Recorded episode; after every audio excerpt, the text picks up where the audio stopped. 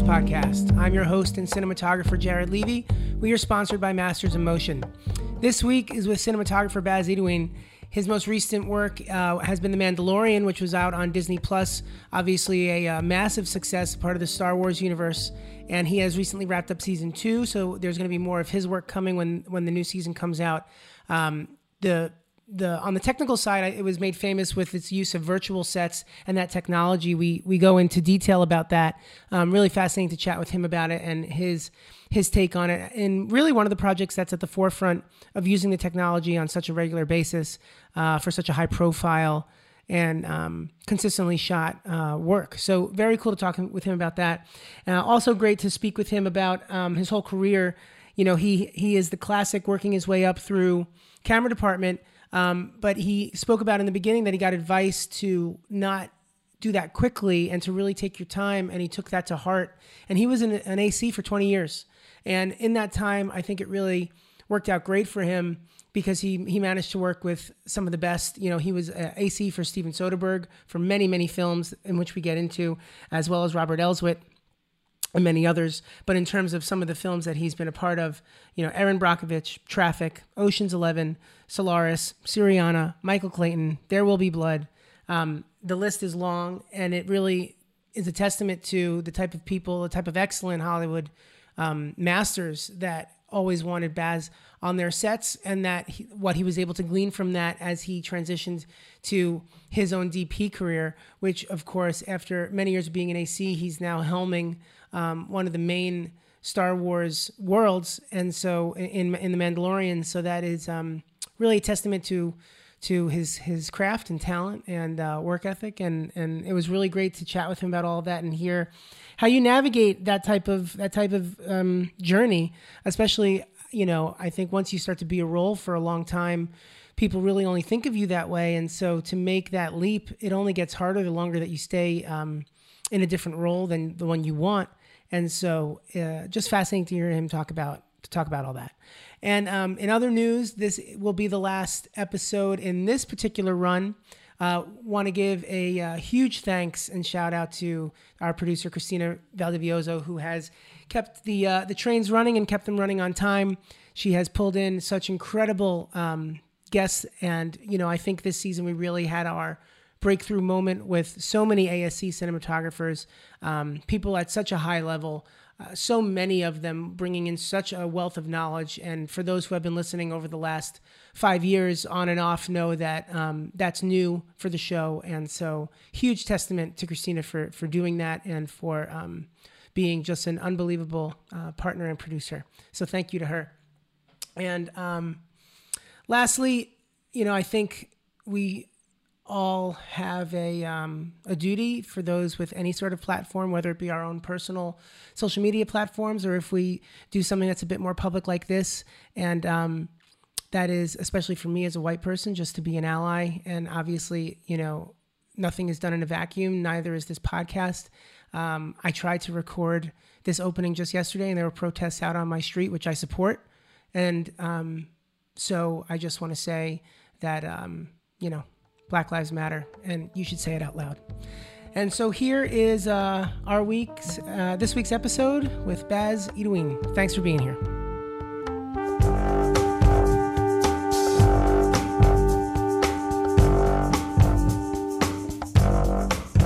I've only been asking this question now that we're kind of dealing with the uh, pandemic and staying inside. I've been finding it interesting to chat with um, people who are in the uh, industry and if they're how they're handling their time, um, if they're thinking about getting back to work in what ways, um, and if there might be any you know programs that you're learning or picking up in, in the spare time. How are you handling the time off? I have been, uh, to be honest, cooking too much, gardening too much, uh, but enjoying that.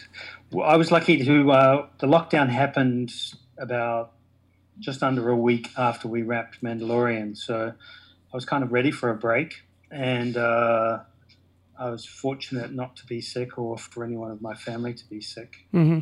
Uh, so we um, uh, maybe that was how the first few weeks was uh, we were enjoying it because it was the the welcome time off. Right. Uh, since then, yes, I've been taking stills more. Uh, Cynthia, my wife, uh, converted one of her Sony A7s to infrared, so we've been playing with that a lot. Oh, that's cool. Um, and I've been participating in um, uh, quite a few Zoom calls talking about uh, new practices, uh, post-COVID set practices, etc. In Hmm. fact, I've got one this afternoon. The ASC has uh, got a, a new committee about that, about the new set practices. So I've sat in on a couple of those um, on those meetings. It's been very interesting. Yeah. Anything really stand out besides what the uh, the common stuff that we're hearing about Mm-hmm.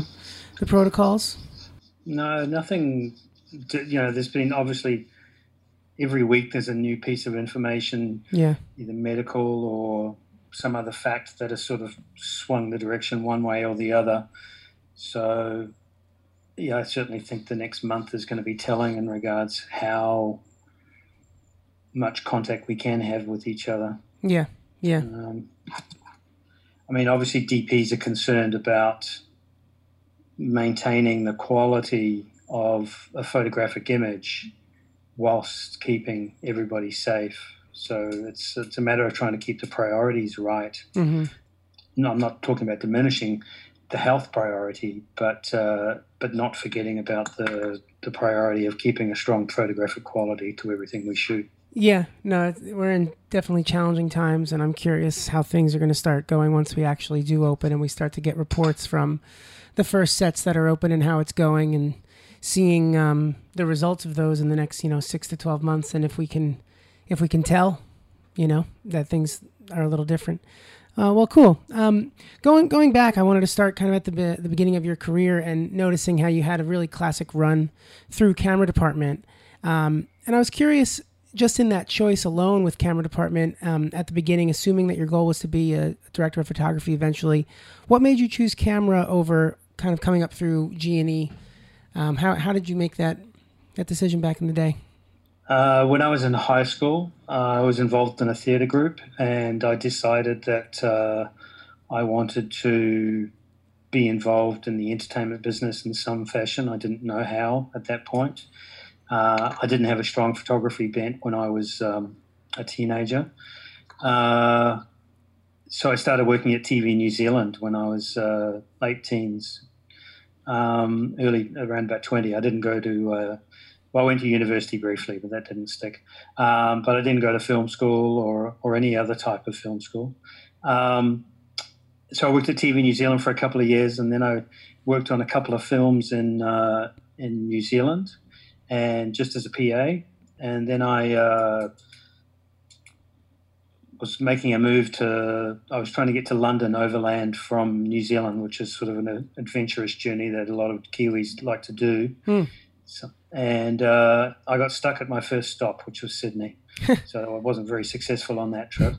but while I was there, I uh, I worked on uh, uh, a few projects as a, as a PA, and um, and on one of them I met a DP called Paul Murphy, who was uh, uh, a very inspiring person, and um, uh, he was teaching me things whilst I was working with him as a PA, not in the camera department. And I thought that uh, I was fascinated with every day I would go to work and I'd get my mind blown about what I didn't know about cameras and camera work and, and the understanding of that. So I spent two years working for Paul um, full time, uh, which was a great entry position because he was a great cinematographer and was trained by people working with him, John Platt and uh, David Williamson. David Williamson, the operator, was very old school, and he told me one of the things that he told me early on, which was that don't try and rush through the, the camera department too too quickly.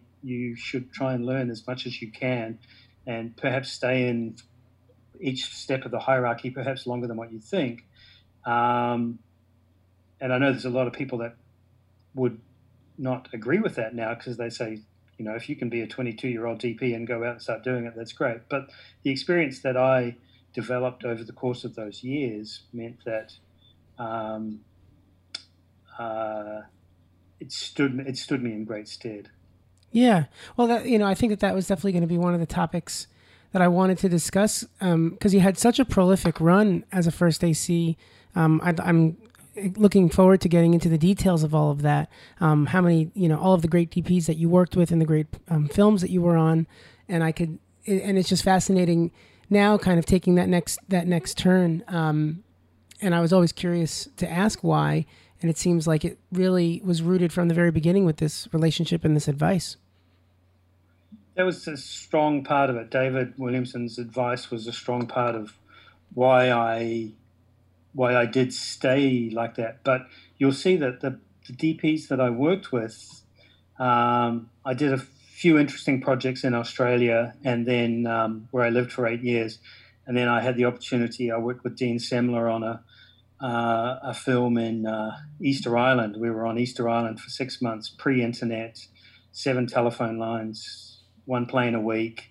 Uh, it was an extraordinary, unusual, isolating experience. But on that, I got to meet um, Dean and the director, Kevin Reynolds. And so they asked me to come and work on Waterworld, which I did. And um, uh, then once I was in in the US in '94, I worked on Waterworld and and uh, a couple of other projects with Dean, which was really exciting. And then um, then I had an opportunity to meet uh, Steven Soderbergh on uh, Out of Sight. I was asked to come in and, and uh, focus pull for the last month and a half of the film because uh, Duane Manwiller, the A camera focus puller, had to leave for another project. And um, it was fun. I got to work with George Clooney and Jennifer Lopez, and but Steven especially, which I found extraordinarily invigorating to work with somebody who who loved the dramatic purpose, uh, the dramatic process so much, but also was just this consummate filmmaker. Yeah. So a few a few months later, I got a phone call from uh, this random person. Said, "Hey, I'm making a film. I want you to come and work on it."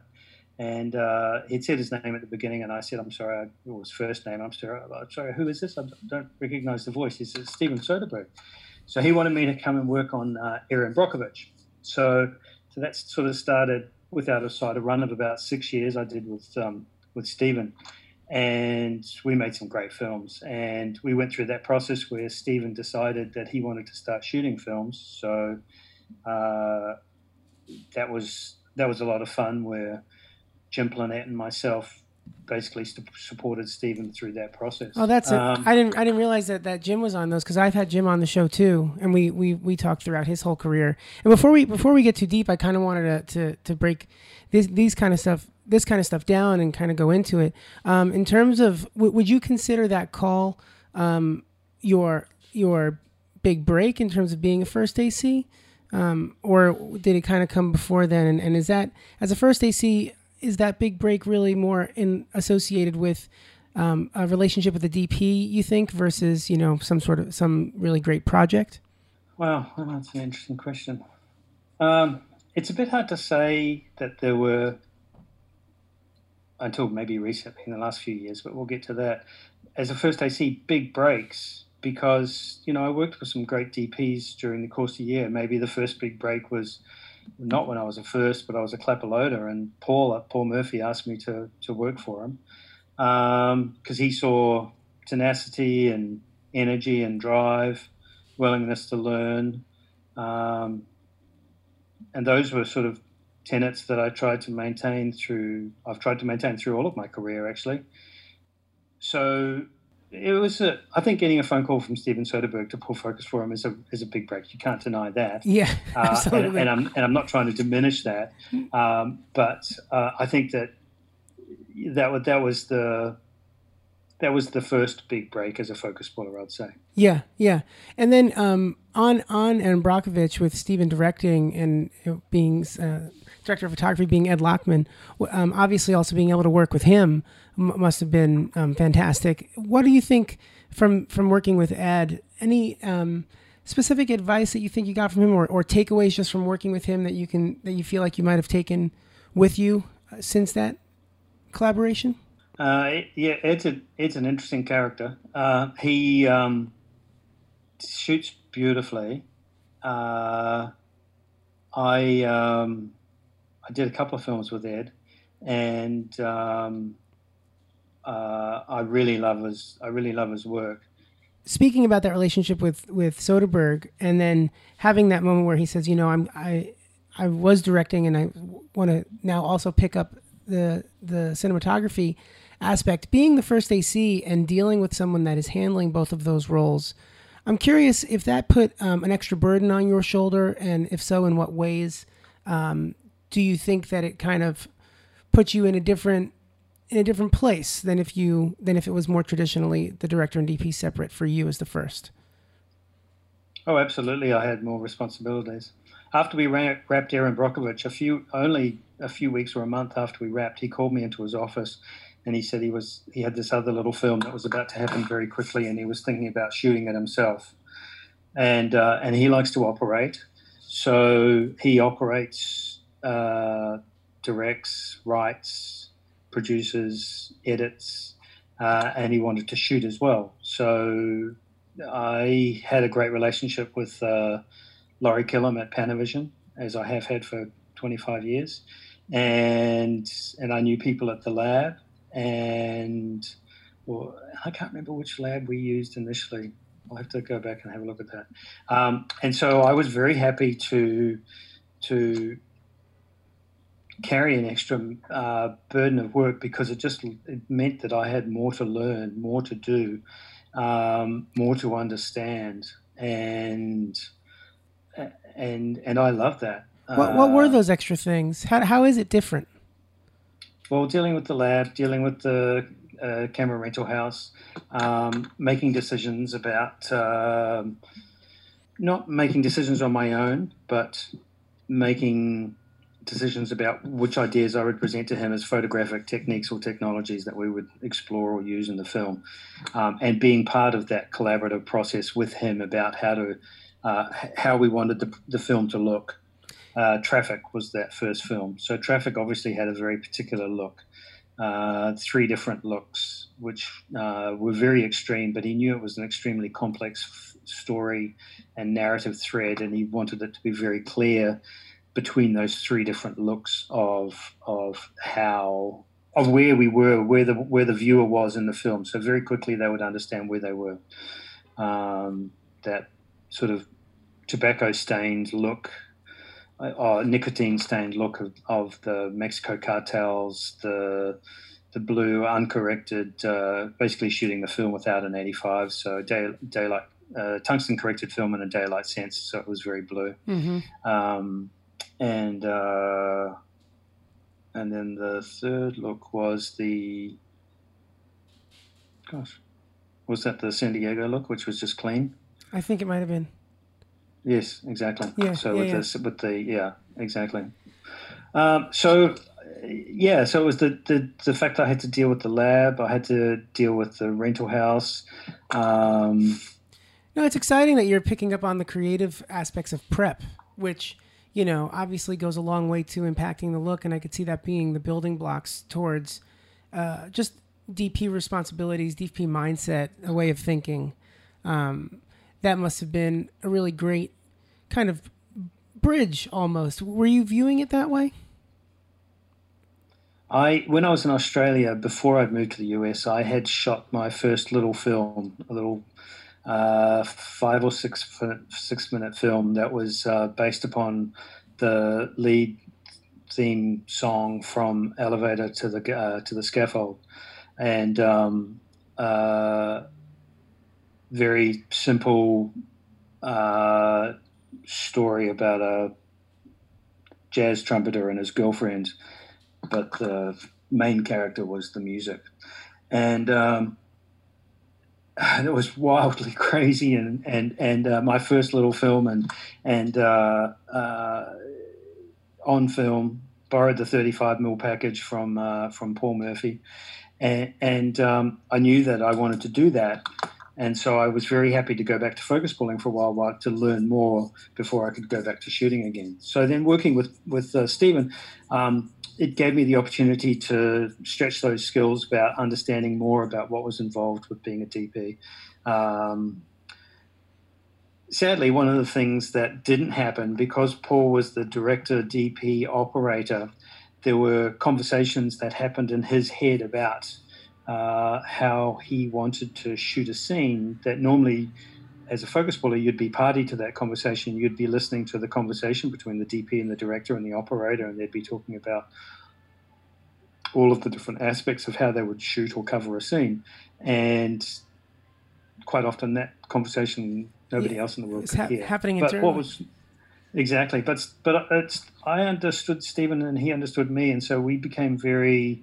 Um, we worked very well together. I remember quite regularly on a, on a, on a regular standard basis. Uh, once I'd learnt how he worked, um, I was always one or two steps ahead of him in regards where we would move the camera to next, what would be the next shot we would do, what would be the next lens we would do, whether we would just stay in situ and tighten up, or um, so. Uh, in that respect, uh, I learnt how he how he shot, and and uh, and I think that was great for me.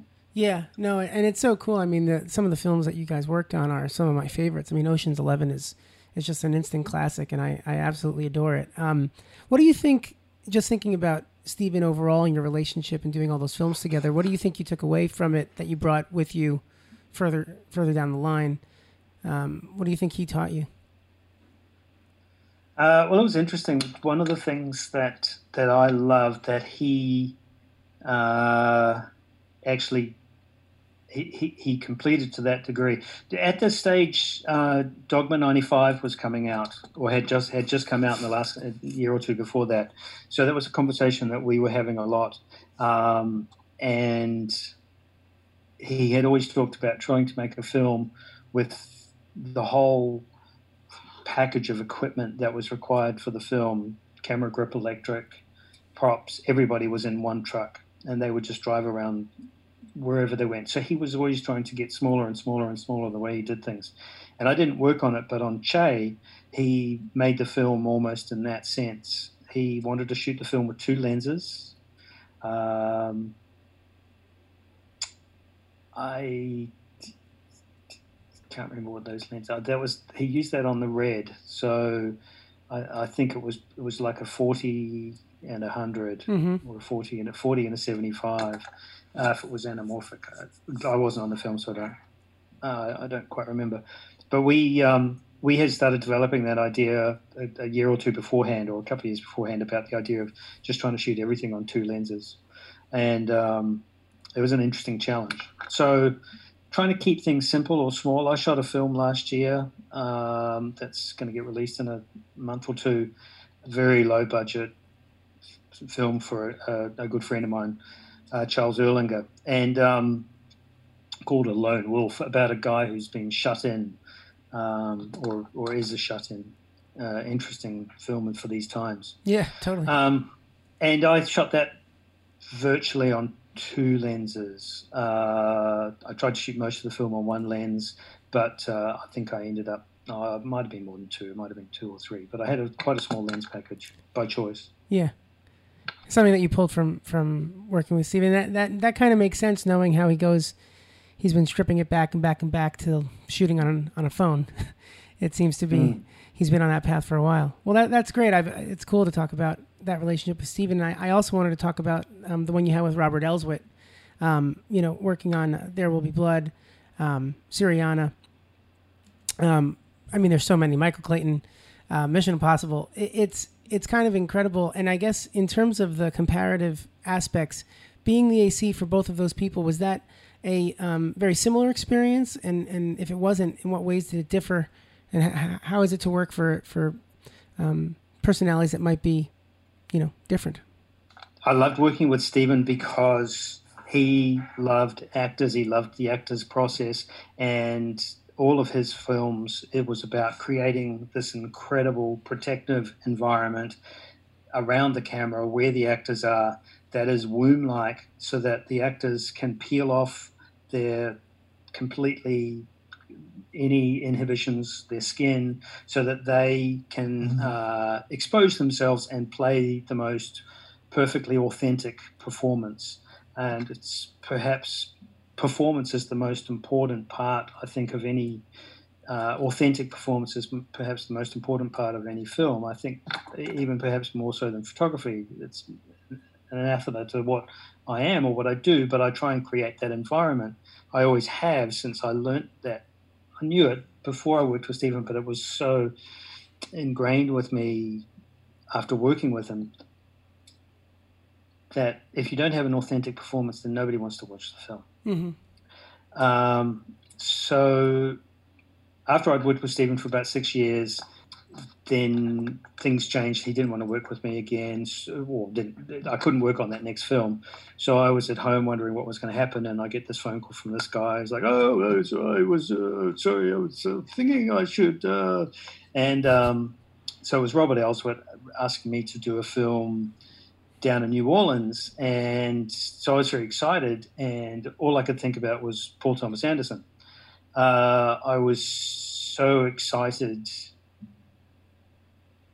Uh, you know, I, I, humbly admit now and apologize to Robert that I was more excited when he rang about working with Paul than I was working with Robert. Um, but uh, working with Robert was such a joy and delight because he was also very collaborative um, and such a st- stunning cinematographer. His uh, sense of naturalism and beauty and understanding of narrative and story. Uh, it, it was just, he was such a masterful teacher for me that it was very interesting. I should backtrack after I finished with Steven, I was thinking, okay, maybe it's time now that I go and start shooting. I should go and be, make, I should become a DP now and make the transition. Um, and it seemed like a good thing to do. And then I got the phone call from Robert, and that was like, oh, oh, maybe I could do a film with Paul Thomas Anderson and Robert. That would be exciting. That would be very exciting. They have such an old relationship. Robert having worked on all of Paul's films, and uh, so Oh, that was exciting. Okay, so I, I shelved my uh, my DP aspirations for a little while. It's interesting that you and, that you did that because I would imagine that you know, as much as I understand working with Robert and Paul, um, to to remain as an AC and knowing that that might delay you for years, that that's a really interesting I'm sorry, um, can you say that again? Because um, your podcast just started playing in the background. Oh, sorry. I had I had something double going on in my headphones. Oh no, no, my mistake. Um, what I was going to say was that it's just it's just something that I wanted to sit on for a second because while yes, it does make sense that you would want to do um, AC work like work with with Paul and, and Robert that you are you are delaying your DP career most likely by years, if not many years um, and that's a big decision. It, what was the the? Why were you okay with that? Well, I love focus pulling. Um, I was good at it, and and I, and I loved it. I had a crew of people that worked with me that I kept going from film to film, so it was like a little family. Um, yeah, it's a good reason. I I I, I I don't think I would realize. I don't think I. Well, no, I not. I don't think I know then that I didn't understand how fantastic it was being a DP. The last mm. three or four or five years that I've been shooting, uh, I have been so creatively satisfying, and and I wasn't aware about how happy mm. it would make me back then. Um, that's interesting. And uh, so I didn't pursue it as hard as what I what I could have. But also the, the idea of working with with Robert and, and Paul was intoxicating, and um, so it was only mildly disappointing that it took five years of working with Robert before he ended up doing There Will Be Blood. Yeah, yeah. But he did do some good films on the way though. So because uh, Syriana and um, Michael Clayton is one of the more perfect films out there, I think. Yeah, no, and I, I agree. And, and I mean, what, what do you, in terms of that payoff, um, what do you think? You know, I'm going to keep asking this question just because of the um, incredible titans of the industry that you worked with. What do you think that you, you took away from working with, with Paul and, and watching him work and watching Robert work with him? What do you think the takeaways from that aspect of your career were? Wow. Uh, well, obviously, Paul's a genius. Uh, and uh, not that I'm saying Robert isn't, but because uh, they both are. But uh, There Will Be Blood was like a life changing experience for me. It was it was obviously a film where Robert won Best Cinematography. Um, it was absolutely spellbinding, mind blowing experience being on this small set in the middle of the vast Texan desert with Paul and and um, uh, Daniel Day Lewis uh, and and the, all of the other supporting cast that were phenomenal. Um, and watching these performances and being involved in that, and then and understanding it, it's like it's like being in film school. I think that's one of the reasons why mm. being an assistant is so good and so enjoyable because yeah. it's like being in film school. With working with the the caliber of people that I was working with, uh, either Stephen or um, Paul or even Ed Lachman, certainly Robert, that you just rather than being, I was never just a technician that showed up and and did my job. I was I was a filmmaker who was a big sponge absorbing everything that I could from every day. And whether it was understanding what that filmmaker, let's say it's Paul, what their approach was going to be, what they thought about that scene would be the day before that they were the day before they were going to shoot it, understanding what what their plan was, and then understanding how they over, overcome any obstacles that came on that day. Because every day, as every DP knows, it, every filmmaker knows, every shooting day is about is about overcoming the, all of the either myriad of little challenges or the big challenges that come in every single day that put a wrinkle in your plan.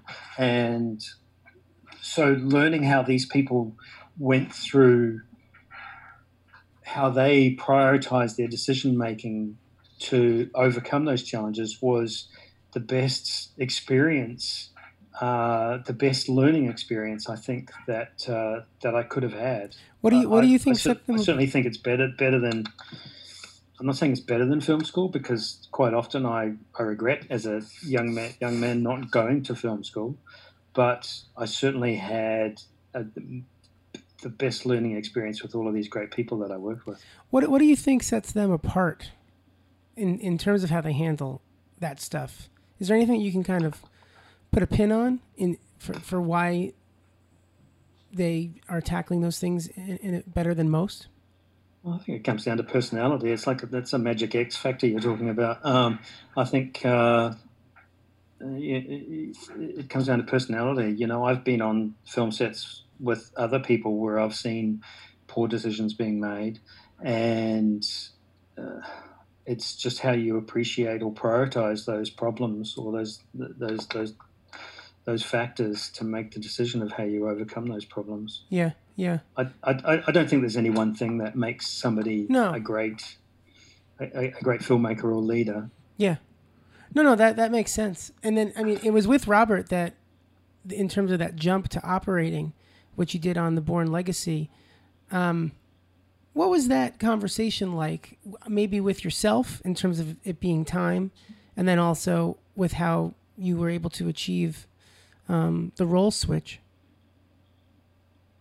I'd been shooting additional photography uh, with Paul, uh, with Robert, um, for quite a few years um, uh, on any project that I could, I would, if we knew that they needed a shot of a plane flying into the airport or whatever, whatever film it was, if there was an opportunity for uh, me to replace myself on a camera and to go out and to shoot for that half day or day or whatever it was of additional photography, I was trying to do it. I was I, I was definitely ready. Um, uh, after because I worked with Robert for about ten or eleven or twelve years, and so after about seven or eight, I was starting to get itchy and I wanted to start shooting. So I was um, just doing it in a small sense uh, of the additional photography. Um, I also shot uh, a couple of little short, no budget films that I don't know where they are now. I don't think they ever saw the light of day. Um, and so I knew that Bourne was going to be my last film as an assistant, and uh, so Robert gave me and um, and Tony Gilroy um, gave me lots of additional photography moments or second unit moments to go out and shoot, which I did, which was great. Um, and so then um, when the when main unit wrapped in the Philippines, there was a month of second unit that was about to start, and so uh, I was invited by Dan Bradley, the um, and Paul Hewen, the DP. Dan Bradley was the deep director, to operate on uh, second unit. So I operated for a month on um, uh, on E camera. I went from A camera uh, focus puller to E camera operator. Yeah. Um, uh, which was it was great. I had a huge amount of fun and I loved it. And so then uh, basically I packed up my uh, camera assistant gear and um, changed my shingle to operator from camera assistant. Yeah, and and at that point, you know, you were you had come to peace with the fact that that meant really no more AC, and it, that was all right.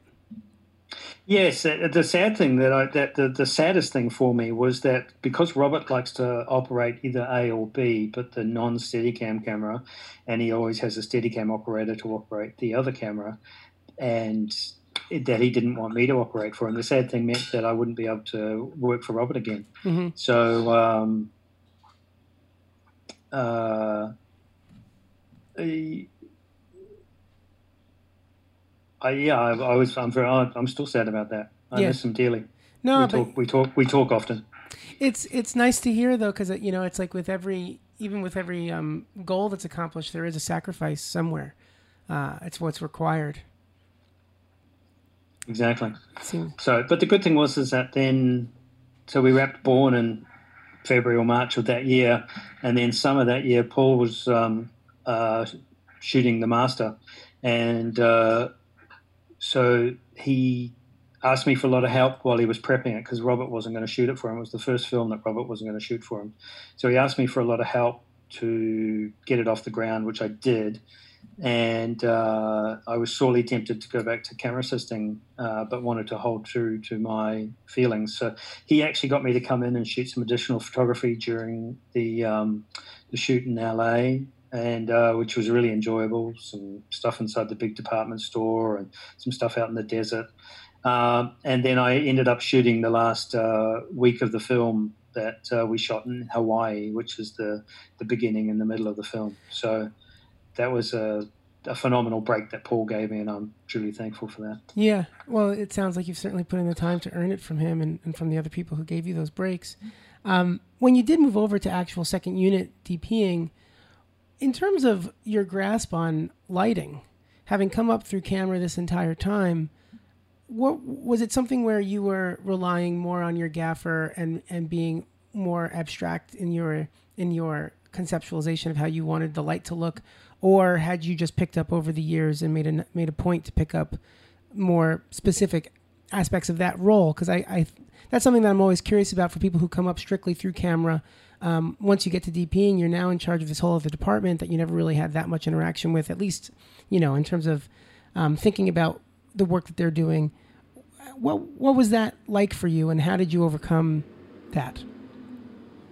Well, certainly when I was working with Stephen, um, the there was a there was a process around the camera where um, uh, I if I wasn't involved in the conversation, I was certainly paying attention. Mm. Um, but I'd like to think that I was involved to some extent of this conversation between Jim Plannette, myself, and and uh, Stephen about how that scene was going to get lit. Um, but but that goes back to the other. The first statement was that I was I was I was always listening. Is that I was always listening and I was always watching. Mm. Um, I was never standing just beside the camera um, doing camera stuff, uh, my eyes and ears were open to everything, which I think is the appropriate um, eyes and ears open and mouth shut is the, is the appropriate um, mantra for a, for anybody on a film set because you can learn about all of this stuff. So over the course of the years of working with Robert and and Paul, um, uh, Robert and Stephen, that, that uh, I was well aware of what all the lighting units were and what they did and how they worked and what and, and what they um, and the grip units uh, as to what um, what and how they should be utilized. So I, I didn't know exactly. I didn't I didn't come from a gaffer background, but I had a I had a very clear, strong idea about. Um,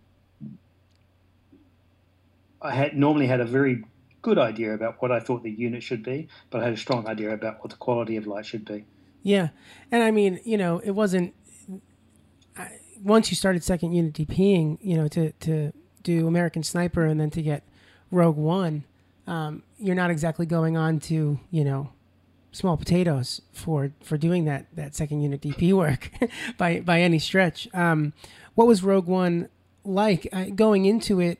Um, were there was there trepidation about that, or or did it feel you felt ready? What what was it like heading into Rogue One for second unit DPing?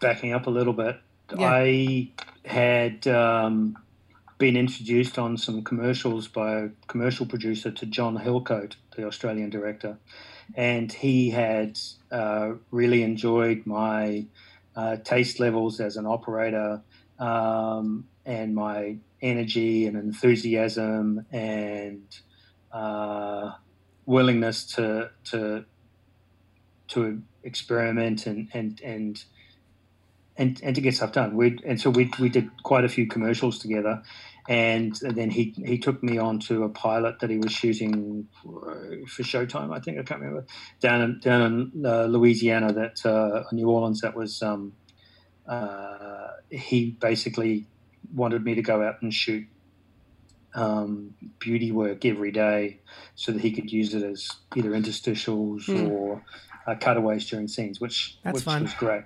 He he then introduced me to Greig Fraser, mm. and uh, uh, Greig rang me up and said, "Hey, look, mate, I've, I've got to, I want to use you on this commercial. John Hillcoat, Hillcoat told me about you, but I, I don't think there's going to be any work for you. I like to operate, so you know, there won't be much to go on. And I said, okay, I'll make a good tough tea. So I'll, I'll, I'll bring the tea. and so he actually operated the first morning, and then I operated a couple of shots in the afternoon. And then for the rest of the four or five day commercial, I operated, and he basically watched. He enjoyed again what John had enjoyed. Uh, That's some high taste praise. levels when I was when I was operating, and um, my skill, and just just I've always think I've got a lot of energy and an enthusiasm on a film set. Yeah. So then Greig asked me to do Rogue One. Um, I felt very ready to do Rogue One. It was huge, obviously. Yeah. Star, Star Wars. It was London. Um, and uh, he had been shooting Lion in, or he knew he was going to be shooting Lion, so uh, he didn't think that he was going to be able to prep all of Rogue in London or be there for all of prep. So he wanted me to go early so that he I could cover him and uh, and that's because he knew then that uh, we worked very well together, hand in glove. We had uh, similar taste levels, uh, similar expectations or understandings of how we would shoot a scene and what we would need. So he was happy about for me to go and prep that. Um, and yeah, that was uh, that was a lot of fun. It was extraordinary. Um, and that's where we used for the first time for me. Well, actually, on on on uh, Mission Impossible, we had used uh, some large LED panels for some car reflection work when we were shooting in Vancouver. But then in Rogue One, we obviously had those huge LED, an LED cyclorama basically, mm-hmm. that um, uh, for all of the cockpit work. Yeah. Um, was there a moment you you felt comfortable heading heading heading into it. it. It, sounds like, which is which is amazing. Was there a moment um, that you can recall in in the midst of it where you know you really settled in? I've had those moments on, on other projects where you park the car, you're walking to work, and you think, I don't think I'm going to get fired. I think I, I think I've I think I've got this right. Um, uh, no, on this project, I felt pretty good from the beginning. Um, I mean, it was a phenomenal English production crew, ADs, and so the support from them was spot on. Uh, Greig Greig's a genius and, and, really fantastic to work with. He he uh, loves prep and preps the nth degree so that we can um, uh, not have the surprises that we uh, on set that can derail you. In terms of that um, prep from a creative standpoint, because of course it was with Rogue One and then with The Mandalorian as well, which is both are interesting in the sense of being within the Star Wars universe, but having some opportunity for for freedom uh, because of it being you know new stories. What um, and and especially since for Rogue One you were there for prep um, covering for Greig. What were those conversations like with Greig about the approaches that you wanted to take on a visual level? Um, how much were you, you know, trying to find the balance between paying, tr- being true to the visual language that was set up within the canon, and then having your, you know, own takes on it? What kind of conversations were those between you and Greig? Well, to be honest, probably Greig had uh, conversations with Gareth Edwards about the visual language, mm-hmm. and then and the reasons for it, and then he and I would have the conversations about the execution of it and how we would achieve that. Yeah. Um, we knew that we wanted it to be mostly handheld. Uh, there was a feeling of perhaps a Battle of Algiers, this sense of being in, in, in, in, in, in I can't remember the word embedded in the um, in the with with the, the fighting troops. Um, and so from that it was it was just about exploring uh, methodology so that we could have the camera right there in the thick of it for everything. Um, there was a great moment um, in a long way out from prep, maybe eight months before we started shooting it. Greig and I had been talking about. We knew that the Alexa 65 was coming out. Uh, it, it Chivo still didn't have his up in um, uh, Canada on um, Revenant, but we'd heard that it was coming. Greig had been talking to ARRI about it, so we were hoping that we would have one. But uh, I got a phone call from a very good friend of mine, Gregor Tavenner, who um, was Bob, uh, has been Bob Richardson's camera assistant for many, many years. Gregor and I were very good friends. Um, it's a funny side story. Greg Gregor rang me one day out of the blue. I didn't know him, and he said, uh, "Hey, uh, I've heard about you. I've heard that you uh, uh, I've heard that you've got the skills that I think would satisfy what I need. I'm going off to work on another project, and I need somebody to work with this guy that I work with a lot. And I'm like, yeah, who's that? and uh, he, he's like, well, it's Bob Richardson. So I was like, okay, yeah, sure. So we, I did some commercials with Bob um, over the course of that next four or five months, and then Bob and I, I sort of became Bob's LA commercial guy, and Gregor was his film guy, and so I assisted with Bob for over a couple of years, and then a camera operated for him for a few years as well. So uh, Gregor rang me up one day and says, "Hey, you've got to come to Panavision and check out these lenses that uh, that I'm playing with. You'll, they'll, they'll blow you away." So I uh, I went into Panavision and he had these crazy old pieces of glass that um, Dan Sasaki had resurrected by either unfreezing the glue by putting them in little small burning vats of methylated spirits or however it was that Dan extricated the glass from inside these old housings and then rebuilt them. And they were the uh, Ultra Panavision, uh, Ultra Panavision 70s that had worked for about 10 films in the late 50s and early 60s um, for a 70 mil film, or 65 they shoot it on 70 mil release.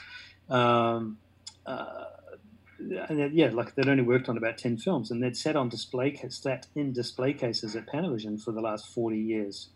And they used them, but Gregor and Bob used them on Hateful Eight. Mm and these were stunning, stunning, beautiful old lenses, uh, massive amounts of character, either vignetting, optical intensity, uh, aberrations in odd places, delicate little, beautiful beasties of little lenses. So when I went in and saw them, I always I said, "Oh, Gregor, I want to come and be your friend and assistant for the next couple of days," and I helped him so that we could look at these lenses. He was there for a couple of weeks prepping the, the film, but I went in for a few days and just worked for free next to him, just reveling in the glory of these lenses. And uh, so then I rang Greig and I told Greig, I think he was in Australia prepping Lion, and exactly sure. I said, next time you're in LA in the next couple of weeks, you've got to come and check out these lenses. They're insane. They're fantastic. Uh, and so we, he did, and we shot some tests and uh, on film, and then I think we got a pre-production release of a 60 ARRI65 camera, and we um, we shot some more tests and decided that uh, those were the lenses for Rogue One. And so then I think we had the first, not if not the first, certainly uh, the early first couple of cameras of ARRI65s that came out, and we shot Rogue One with those lenses. And, and that that level of detail to lens appreciation was, you know, one of the things that made Greig and I get on so well because loving these old characterful lenses is I mean it just makes the image so much more beautiful. Yeah. Yeah, did you did you take those on to Mandalorian? How did you how did you both view the Mandalorian setup? Uh so no, no is the short answer. We um in 2018, May 2018, there was a big test of the LED wall technology.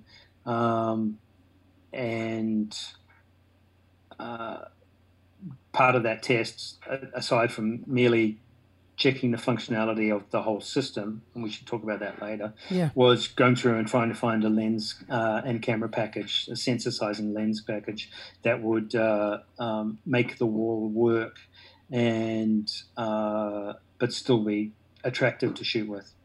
So uh, Greig and I decided uh, anamorphic was the way to go, um, but we were reluctant to use the. There's only a couple of sets of those old ultra Panavision lenses, and um, they uh, the 70 mm lenses, and so we need we knew we knew we needed more lenses. We were also concerned about shooting with a 65 mm uh, sensor because there was the wall isn't perfect, and to get an image with too much information in it, we were concerned it was going to display flaws or uh, moire or raster or yeah. just seeing the pixels. So, um, so we liked the Alexa LF, but we couldn't find a lens that would work with it. And I actually remember calling. The test was about uh, ten days long, and I remember calling Dan about four or five days into the test, Dan Sasaki at Panavision, saying, Dan, we're just struggling. We've got so many lenses, so many different manufacturers, so many different sets uh, in, the stage here that we're testing with. And we did have so many lenses. Um, I, I, and I said to Dan, we just can't find the right one. Do you have anything that will work on the LF that's like a holy grail? That's something we didn't know about, something you're just saving or hiding or waiting? And he says, oh, I might actually. so, so he had uh, two prototype lenses, a 75 and a 100, um, that they didn't quite know what they were called at that point, but they, they knew they fit on the LF, they fit that sensor. They were a 1.65 squeeze, so on the size of the Alexa sensor, the LF sensor, it gives a native, it's around about 237, so you just lose the top, top top and bottom couple of rows of pixels, and you've got 239 uh, anamorphic. So he he or Laurie sent those lenses out right away, and um, and we put them on, and we knew they were fantastic. They were beautiful. They were great. They were very reminiscent of the Rogue One lenses, mm. the Hateful Eight lenses, mm. uh, but um, they worked on a slightly smaller sensor of the LF, and they, they were anamorphic. They were beautiful. The Mandalorian helmet is so sharp and hard. It, you know, his metallic features are so um, sharp and hard. We didn't want any. We didn't want an image to be. It didn't want it to be too crisp, too clean, because it would just. It would. It, it, wouldn't look. It wouldn't look nice. So um, now the problem was Dan had to make many, many more lenses by the time we wanted to start shooting in about four months.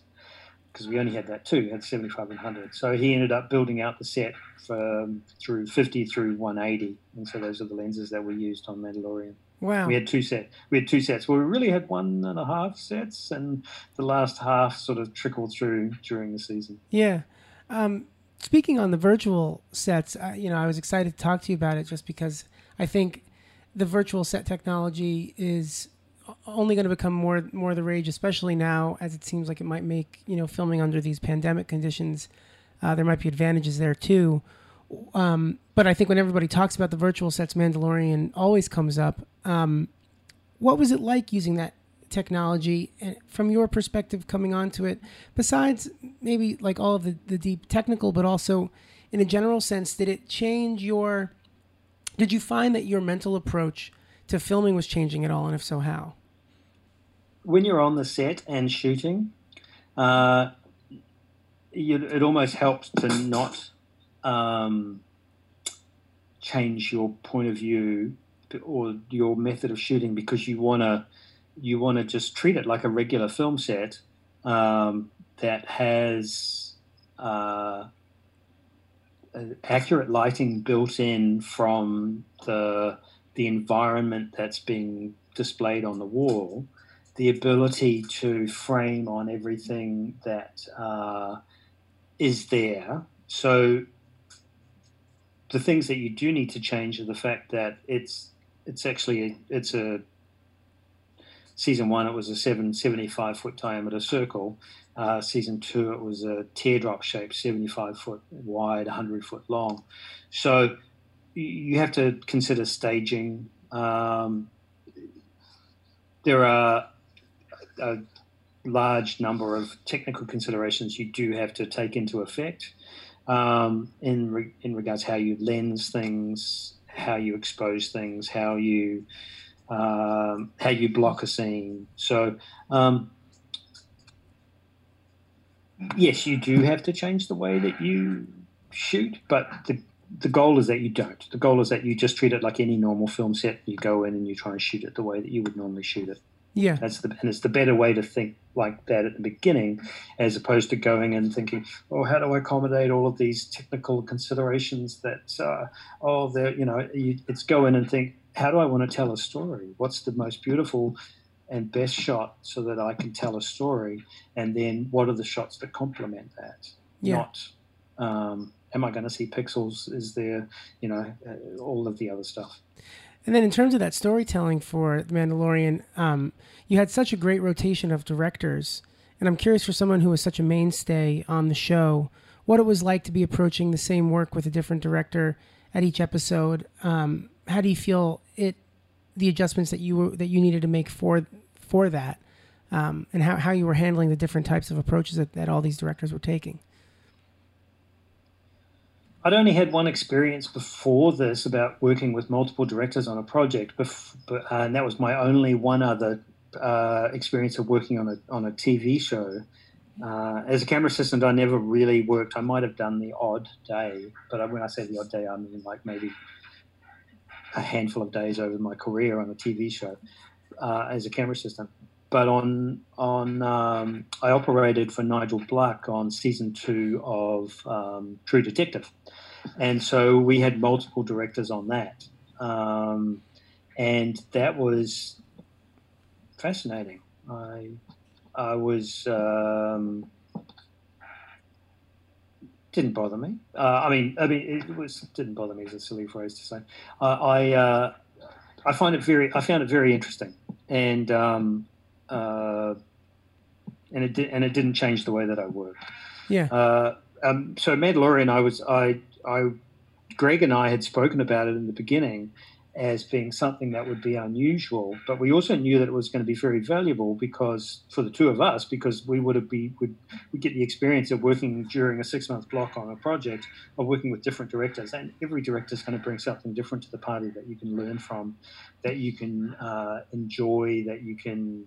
Um, uh, bounce off, you can work with. It's it's it it's it's important to have a collaborative relationship with a director because it needs to be you know DP director is it's so important to have some, have that relationship where uh, the sum of the parts is greater. Um, the sum is greater than the parts. Yeah. So. Um, so so I, I really liked I really I loved working with multiple directors. You know, season season one I worked with um, obviously Dave Filoni shot shot the first episode, and that was his first experience at shooting live action. Uh, but what he didn't know in production methodology for a live action set, he um, exponentially knew more uh, about either Star Wars or storytelling or, or um, uh, the narrative of, of why and what we were making. Um, Rick Famuyiwa directed episodes two and seven, and uh, he was a treat nerd. Uh, uh, I, lo- I loved his. Um, uh, I, I loved his understanding of drama uh, that first episode, two was you know there's no nobody there's no dialogue for the first 12 minutes or something like that. It's this beautiful exploration of character as mando's just got the child and uh, trying to do everything. There's no words and no no face either. You know it's just a child and mando in a helmet. Uh, deb chow was was fantastic. She was the the more uh, she had more TV in her mm-hmm. uh, resume than any of the other directors, and so she came in with uh, with great attitude of you know this is what I want to do and this is how I want to do it, and she was very enjoyable to work with. Um, Bryce Dallas Howard was just so enjoyable to work with because she's so emotional and so uh, emotionally connected with the the drama and uh, really so enjoyable to work with. I loved working with her on, working with her on her episode. Um, I'm an old romantic at heart, and so um, there's there's definitely hints of romance in that episode, and, and, so she was the right director for that. Yeah, and then lastly um, was was Taika. Taika was great. He was a lot of fun. So um, I uh, I loved working with him. He was great he's a man on the go. He's very busy, and uh, um, but he knows what he wants. And uh, but you know, we, we we had some great comedy scenes, but also. Um, you know, we shot some really great drama. He was very enjoyable to work with. And the great thing about Taika is that obviously he's a Kiwi and I'm a Kiwi. And right. um, we um, we had the shorthand that made things very easy to work together that uh, it was it was just it was it was it was very satisfying working with Taika. Yeah, well, it's interesting because I think for me, at least as a viewer, I felt, and obviously, you know, knowing a little bit more than the average viewer and how things might change and stuff, I just really felt like I, you got Taika's presence in his episodes, and obviously a lot of that has to do with the scene, um, you know, that that what I guess is now a famous scene from that season with the two um, stormtroopers chatting, and it had such that you know Taika type of dialogue um, when you're on set, were you could you feel that shift? And not not not just in the way that the set's being handled, and you know that, that you're obviously working with a different person, but could you feel the shift that was happening with the content? Uh, well, that scene was had been funny on the page for six months of prep. Yeah. So we were certainly looking forward to shooting it. Um, there was a wild amount of ad libbing on the day that I do hope at some point they release that scene as perhaps its own little 15 minute moment. Um, I'm sorry, can you repeat the question? As a viewer, I, I, was I'm able to tell in the general overall vibe and tone that like it's being directed by someone else and that it has a different feeling. And Taika's was the strongest in that, and I think because because his his style felt kind of the strongest on the work in a, in a positive way. I love those episodes, and I'm curious if when you're uh, a part of creating that, if you could feel that. Yeah, I think irreverence is a word that's often used for Taika, um, but uh, he's not. Um, yeah, well, we yeah. knew it was a funny episode. We, the, it, the episode we knew the episode had had funny parts, but um, but Taika did bring something special with his sense of comedy and his comic timing, mm. and whether it was that one scene of comedy at the beginning of the episode, or there was this other sense of of um, joy in the environment and joy in what we were doing. You know, perhaps sometimes maybe people can think that uh, Star Wars takes itself too seriously, but George Lucas made Star Wars for the kids. Yeah. The first Star Wars movies were made, you know, for enthusiastic 12 to 16 year olds, not over serious 40 year olds. Right. So that take themselves too serious. So that, you know, that's, that's perhaps what something that Taika brought back into it that this is crazy adventure. It's also the end of the episode. So there was a lot that was going to be either revealed or you know, there was some bad stuff that happened. You know, both mm-hmm. IG and Ugnaught died, which was sorry, spoiler alert. Um, that that um, I remember talking to Jon Favreau on the day that IG was dying, saying, "This is really bad because we're killing a main character," and he says, "Keeps it real." So, eh, that you know, that was Taika was the perfect director for that episode, mm-hmm. so that we didn't. Um, we didn't dwell on the bad things, and uh, but but enjoyed enjoyed all of the good moments. Yeah, no, I think that that's well put. That's awesome. Um, and I guess you know we're we're coming up on the end of the hour. Um, you have to do a lot of editing on that last no, one. No, it's like, it's it's, it's all good. No, I know that sometimes these questions are like you know I never think about it that way, and so I I, I totally understand. Um, what kind of work are you hoping to do moving forward, did you enjoy the process of this kind of episodic stuff with The Mandalorian? Would you want to do that more? Are you trying to stick with films? Where, where do you hope um, your cinematography work heads? We just wrapped season two, which I love. It's going to be better. It's going to be well, I don't know better because season one was pretty good, but it's going to be great. Yeah. And I can't I can't wait to see it, and I can't wait for everybody to see it. It's it's such a technical dive into what we did in the uh, we we got we went further and and uh, in a more exciting way into using LED technology. Um, but the story is so fantastic. I can't wait. Can't wait for it. Um, I loved working on uh, on episodic. I thought it was actually quite exciting having this uh, shorter sense of um, shorter periods of focus on different stories. But I do love filmmaking um, in long form, obviously. Um, I, would love to stay involved in the uh, Mandalorian world, um, and hopefully will. But I think I'm probably going to go off and do a film.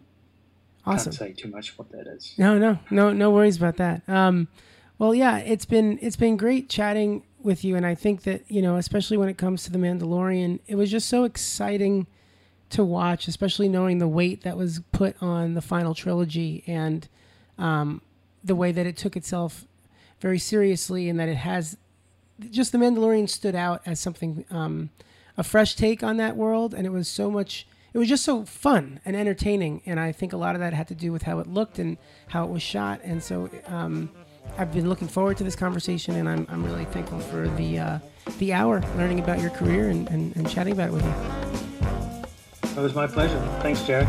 Thank you.